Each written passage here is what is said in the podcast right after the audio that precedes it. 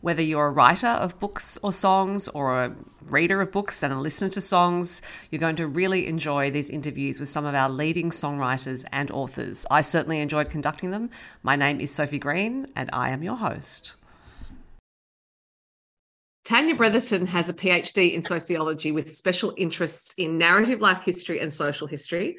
She has published in the academic and public spheres for over 20 years and worked as a senior research fellow at the University of Sydney for 15 years.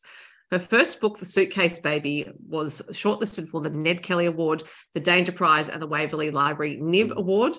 Her second book, The Suicide Bride, was shortlisted for the Danger Prize, and in 2020, she won the Danger Prize for her third book, The Killing Streets. Her most recent book is The Husband Poisoner. Each of Tanya's books is different to the others, fascinating. She is one of my favorite writers. And so I'm so interested to talk to her about her writing process. Hello, Tanya. Hello.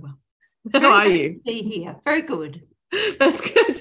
And I'm, I'm, I'm excited to speak to you um, about these books because I do know these books very well. I've seen you speak about them in the past. People are always so interested in the stories behind these books. So I thought I'd get you on record talking about these books. So I'd really love it if you could actually talk about how you got the ideas for each of those books. So we'll start with the suitcase baby. Uh, the look for every book, the process has been a bit different, but the suitcase baby was sort of the one that started it all. It was kind of the launching pad for that kind of um, area of writing, and I was doing some historical research on the history of adoption legislation in New South Wales, which sounds very dry. Um, but Sarah's story, which is the focus point of um, the suitcase baby, uh, is happened around that time. And in fact, I think it was probably one of the events that happened in New South Wales that kind of started to change the sentiment around ease of adoption, how adoption should occur, how it can occur so that all parties are, you know, are looked after. Um, so it was really a newspaper article. That was the starting point. Um, and it described this suitcase floating in the harbour, beautiful Sydney harbour, as iconic as that is. And that was it. I was hooked. I was in. I, I had to know. And that really sustained all of the research, all of the work out at Kingswood Archives, mm-hmm. um, going through all the criminal court transcripts and the inquest transcripts and everything else. Uh, and that really sustained, I, I, had to know what happened. Mm-hmm. So that's how that book came about. And strangely enough, while I was out at Kingswood doing the work for that book, so there's been a chain reaction for all of the, I came across the second stories set of stories, the Suicide Bride stories, which is about a family in Newtown and, and the very tragic and horrible thing that happens to that family and what happens to the children after a major true crime event like that. And again, while I was doing the research for the suitcase uh, for the uh, Suicide Bride out at Kingswood, I came across um, Eric Craig's story, um, which is really the feature of, and so so it goes on. The only book I would say, the last one uh, the the um, husband poisoner. That really is the only book where I had three that I'd finished, and they were all around themes of archetypes around women and crime. You know, women that kill, do the unthinkable thing of killing a child, um, women as victims, um, women in a in a horrible domestic violence scenario, and that brings about a horrible crime event and a murder.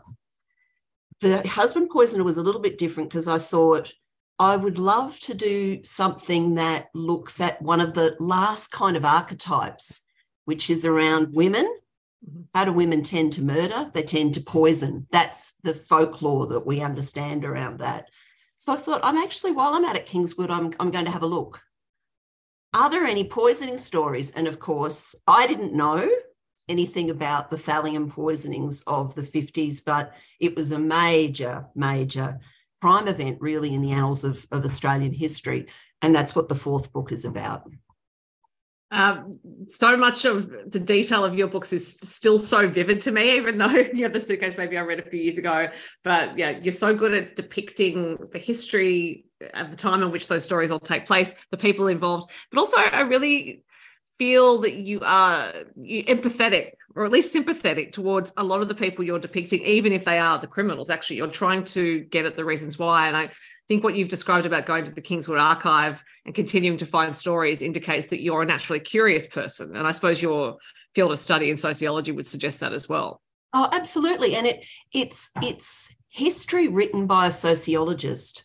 So that's always going to be part biography, part social history. And to me, I just think that is a magic blend mm-hmm. um, because nothing brings history to life than seeing it through the eyes of the people that lived it. And that's what I sort of try to do it and, and write it in an accessible way so that people mm. can pick it up and just read it. It, it, uh, my, I've always wanted to open up history more broadly so that it's not this thing that's an exclusive there's there's a lot of snobbery in history you know i've got to say certainly in academic history and history is for everyone. You only need to look at the the success of trove. It is we all have these incredibly rich and beautiful histories to explore um, and the books are about that.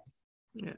One detail I remember from your research for the suitcase baby that I remember you saying in a talk was that when you found out about this dead baby in a suitcase in the harbour, washed up on a beach. So you've discovered there were other babies that had been put into the harbour, and you wondered if maybe at that time in history, babies were not valued.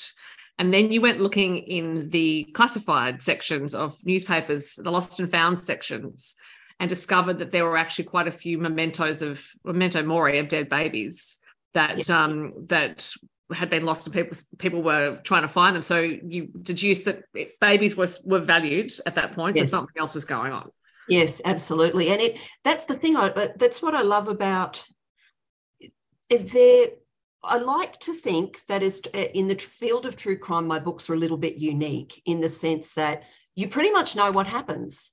There, there are twists and turns, yeah. but the true crime event and the capture of the person often happens quite early on. You kind of know, well, I know who did it. It's more about what spins out of that. And they are, a lot of them are trauma stories, let's face it, that there's intergenerational trauma in, in many of my books. And there, there's an exploration of that that I just feel like it, it's a very topical thing right now. We've got a whole conversation around trauma. And yeah, the books are a wonderful way to explore that. So researching in the Kingswood archives sounds like it's, you know, it could be quite a dry experience in and of itself. You're fossicking through old files. It's a very extensive archive. But I can imagine that for you, given how you connect with the stories you're writing about, it, it would be quite an emotional experience going through all of these papers and records of people that you'll never know, but about whom you're planning to write. Well, I and I actually absolutely, and the experience of doing that research and the emotional reaction I have when I'm with the material, you know, the waxy paper, the rusted nails um, for the suicide bride, um, and I'll never forget it. Um, they have all of the a lot of the paper documentation because it was such a complex it was the exploration of a murder suicide so they retained a lot of the paper documents to try to work out what the F actually happened. Mm. And in that stack of one of those folders at Kingswood is, in fact, the pawn ticket that was in the pocket of the man who died at the beginning of the book um, as he bled to death, which I know is an incredibly dark place to go, but it is there. Mm. And it has the streak. And I, it so I use that experience. It's sort of the metric for whether or not I think it's going to work. So I've cried at the archive. I, I have gasped. I, I've felt the shock of a discovery. That's I go okay. I'm on to something here. Mm-hmm. If you feel it, if it's a visceral thing, you you know you're onto something. Yeah, and with that book in particular, one of the children of the dead couple has followed you around a little bit. He sort of it's it's almost like he was he was reaching across time and from beyond the grave to guide you to tell the story. Yeah, it, it's it. I have a really strange relationship with that book. I think because I I got to meet so many of the descendants. They didn't know the story. They they knew aspects of it, but for them to see it all knitted together, mm-hmm. it was, I hope it was healing for them. I think it was, even though it's an incredibly hard thing to read mm-hmm. because it's got everything. It's got horrible violence, mental illness. It, it it's you couldn't uh, you couldn't start a book with a more tragic event. So there's mm-hmm. children basically just cast into the orphanage system in Edwardian Sydney, and you can only imagine, you know, what that's like. Um, but yeah, it, it, has been a wonderful thing connecting with the family, um, and I've maintained relationships um, with many of them. Yeah.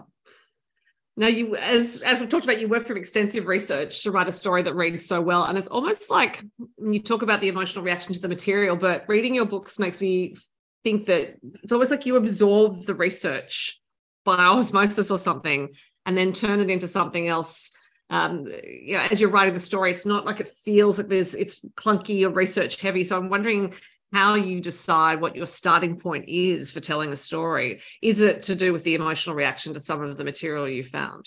Yeah, absolutely. It always has to start with the emotion. Mm-hmm and then I can, I, you know how they talk about plotters and pantsers, you know, that I, I think I'm sort of somewhere in between, but I'm probably more of a plotter um, in the sense that I just keep, I think it's the background of being a researcher, accumulate, accumulate, accumulate massive jigsaw puzzles of characters. So there's all of these component parts that are then slowly fitted together. Mm-hmm. And the advantage I think of probably that I've got in terms of writing of true crime, you actually you do know certainly the the trajectory or the arc of what the criminal case is. It's then about slotting in all of the personal story in around that. Mm-hmm. And it's it it takes a long time. Yeah. Um, having said that, you kept a fairly stern pace um, releasing your books because you were doing a lot of research and writing in a fairly short space of time. But also, I would imagine there's some character development work that has to happen. I mean, you are writing about real people, but you're also creating stories about them that are full of the details of their real lives that you have gleaned through this research. So I'm wondering if there's any kind of you've talked about the the plotting part of it, but any kind of exercise you may do to develop those characters so they they appear as they are on the page because they are really vivid on the page. Well, part of it is that I always try. I, there have been occasions where I haven't, and I and I hope I've sort of been overt about you know declaring that. Is that the transcripts that we've got at Kingswood? If there's any kind of criminal case about something, Supreme Court transcripts, there's a lot of dialogue we have a lot of dialogue and we can kind of buttress that a bit with newspaper articles and sometimes even with inquests there might be letters or it, they are rich rich source documents but the dialogue leads you to where the person okay who is this actual person i've met someone that's like that even though it's a hundred years later so it, it does become a a a weird merging of the silhouette of the person is there. You've got to fill in the details.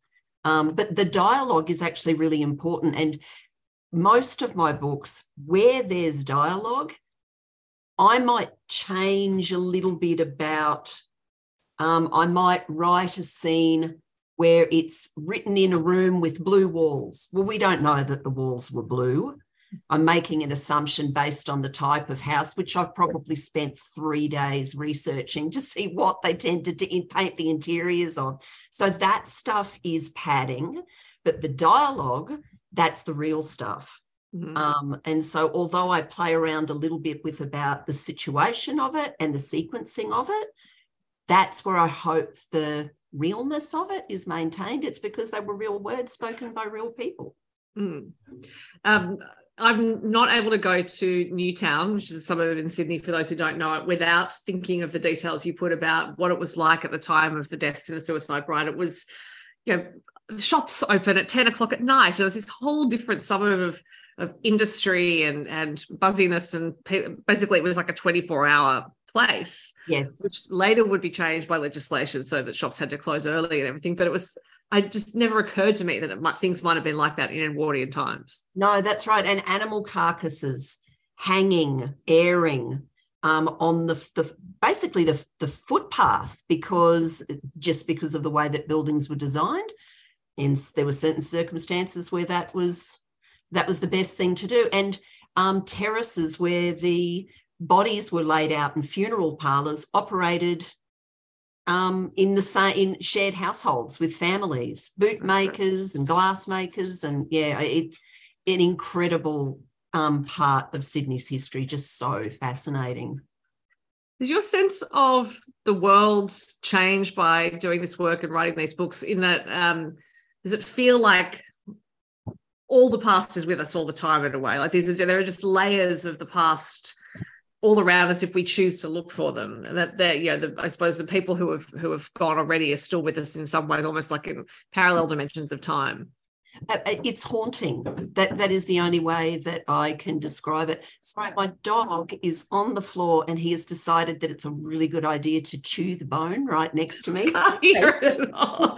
buddy. Often um, dogs make cameo appearances in interviews I do, and I'd never ever mind. I've got two blue heelers, and they're lovely, but they're nuts. But yeah, it, it is. It, it's, and uh, I think it's one of the beautiful things about living in Sydney is there there are old buildings. There are there is a history just waiting for people to discover it. And um, yeah, I I can't go to Belmore Park near Central Station without thinking of um, uh, babies wrapped in newspapers and left on park benches. You know, um, I can't go to the harbour really without just uh, it, that thought will will float through. And I can't go to Redfern Station without thinking of the same thing because you mentioned that in the suitcase baby. Yeah. Oh, it is. It's yeah. It's there. It's real. It's still. I don't know. There's an echo of it somehow. I feel it. Mm-hmm. You know. Yeah, yeah. Um, now, your books are, as uh, you said, their history, their true crime, their sociology. They're um, also stories of women who might never, never otherwise have had their stories told.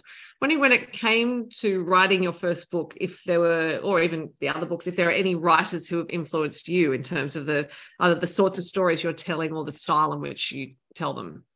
Yeah, I, I, I think specifically I think there is a specific, there was a point, I think.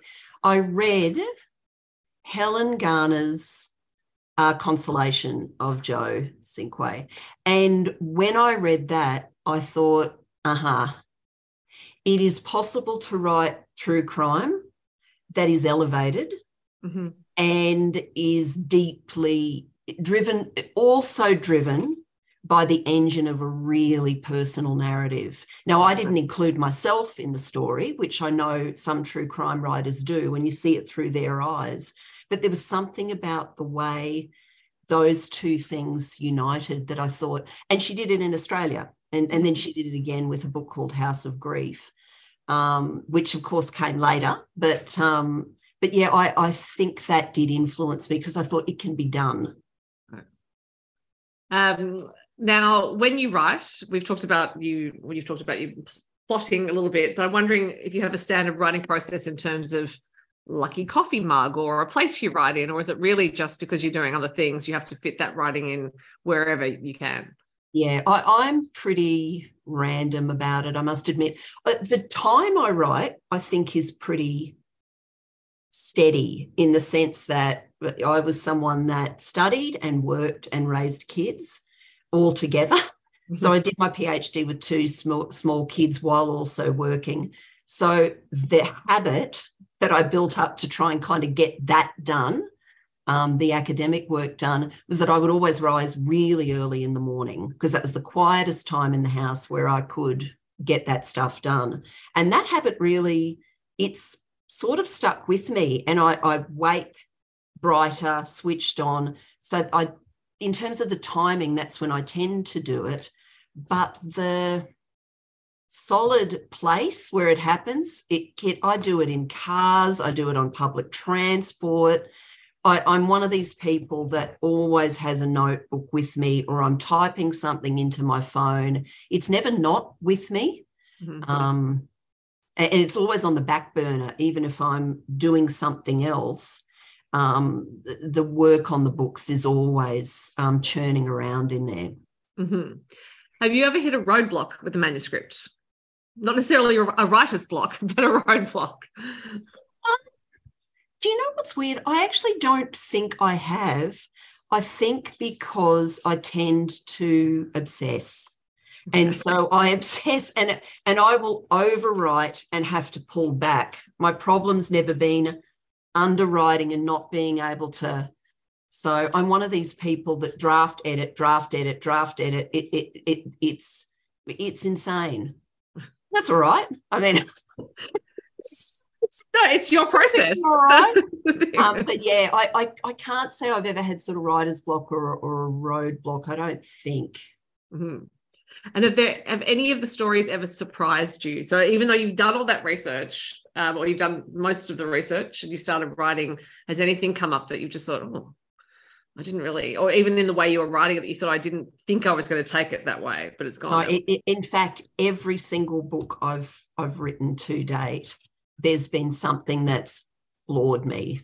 Right. So yeah, absolutely. And I, I, probably won't I won't go into it too much, obviously, because people want to read the books and enjoy yeah. the twists and turns, but there is always something unexpected. And again, that's another metric for I go, aha. Mm-hmm. If I didn't see this coming, yeah. someone else won't. Um, yeah. yeah, um, now, what is your tip for someone who wants to start writing and isn't sure how or where to start?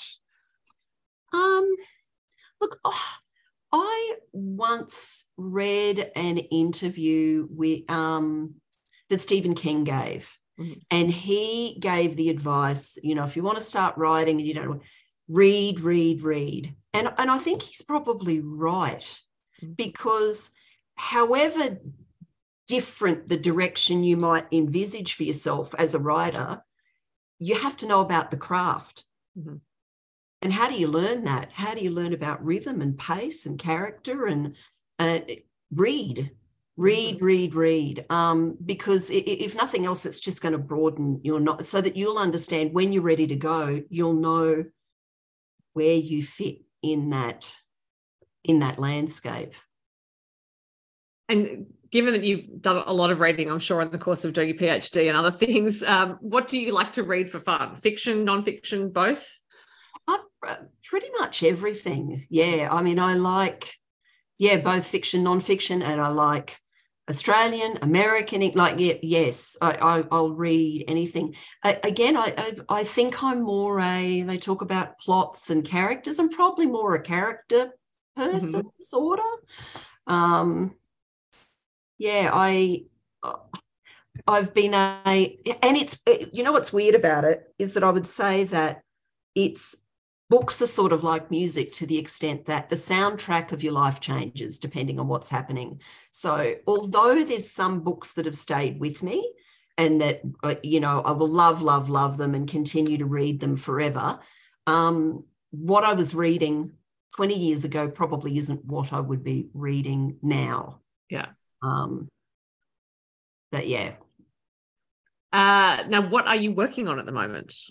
I am working on a fiction book. I've, I've written a little bit of fiction and I've played around a little bit. I've never had anything published in that field, but that is what I I'd reached a point with the husband poisoner where it felt rounded out. Mm-hmm. You know, I'd I'd reached I'd covered some key crime eras mm-hmm. and I'd explored stories for women. And I thought, I, I, I want to rest. And um, then started a work of fiction, um, which I'm loving, I must admit. Yeah. Uh, so it, it's a gothic love story of the 30s, right, um, right. set in North Queensland. Well, that makes me want to read it straight away, Tanya. so was the was it because you said you prefer reading characters to well you prefer characters over plot. Was it the characters who came to you first in that one? Yeah absolutely. And it, it was a, a a strange starting point really is that um, uh, my dad lost his sister when he was very young mm-hmm. and when she was very young. And I had, it had always been, he was a, a bloke from an era where you didn't really talk that much or deeply personally. They didn't talk reflectively as a boy of the Depression. And I was always fascinated. And I got the sense from stories that people within the family had said about dad is that he was deeply, deeply affected by Joyce's death, mm-hmm. that he was altered, that he, they were particularly close. And so I, I always wondered what was the version of dad if Joyce had lived? What would that, and that kind of was the starting point for it. And not that I have in any way based it historically on those lives or those characters, but mm. that was sort of the emotional place that, mm. that um, the genesis of it. Yeah. Now I want to read it even more. Uh, because this is a books and music podcast, I'm asking the authors to recommend some music they love, either an artist, an album, a song, whatever you like, if there's something that comes to mind. Yeah, I I um I thought about this briefly just before we look, I listen, music's a, a huge part of my life. I don't play, I'm not a performer. I have no technical skill in that area, but I'm a lover of music and it, it it's it, it features in every day um, that I'm on the earth. I think what I would say, if I had to, I love and and I lo- love lots of different genres. So I'll listen to stuff from the 20s. I'll listen to, and try to um, consume the most recent and exciting thing that, you know, kind of touches my heart. And of all different genres, I think what I would say is I love an album and I know we're in an era where the nature of the way that music is released has changed. Mm-hmm. I still love a perfect, round, beautifully formed whole thing where the artist has, they're telling you a story. They mm-hmm. are taking you on that journey, and you are just, you just have to let it unfold because mm-hmm. they're in the driver's seat and you just have to and it, and I would say I think we are as much as the way that music is being released has changed. Mm-hmm. Um, some of my favorite albums have come out in the last couple of years. So that art form, I think, is still there. Mm. Um, and there, it's music that's got me through some really hard stuff the last couple of years.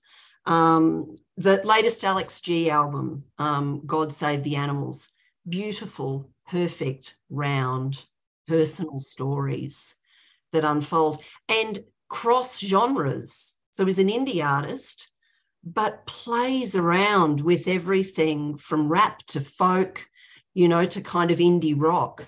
Um, the National Sleep Well Beast album, that is an album that got me through a really tough year. A, a beautiful whole album. Mm-hmm. Anything pretty much by Elbow, again, master craftsmanship of lyric and musicianship and just these beautiful symphonies. And this story is about people as well. Anything by Sufjan Stevens. Ah, oh, I can't, I can't. Carrie and Lowell from a few years ago, it is seen as being the definitive work on um, early childhood trauma and loss. Indeed, it is. It is. Do yourself a favor, people. If you haven't listened to it, it is. It is a masterpiece. Um, yeah, there's there's some beautiful Fleet Foxes, the Shore that came out only a few years ago. Again, beautiful whole narratives. Mm-hmm. Um, yeah, I've probably gone on, on and on about that. I, I, I, no, you haven't, and I'm now pretty much want to just talk to you about your music recommendations, but I will cut you off there. You've given some great ones, Tanya. So very interesting to talk to you about your writing process. I want to read that novel. Um, I hope it appears sometime soon. In the meantime, people can find all of your books at retailers, at libraries, ebook. Um, thank you so much for your time. Thank you. And I've just so enjoyed talking to you. Thank you. My pleasure. Thanks for listening to the Writing, Books and Music podcast. If you'd like to know more about the writer you've just listened to, please go to the show notes.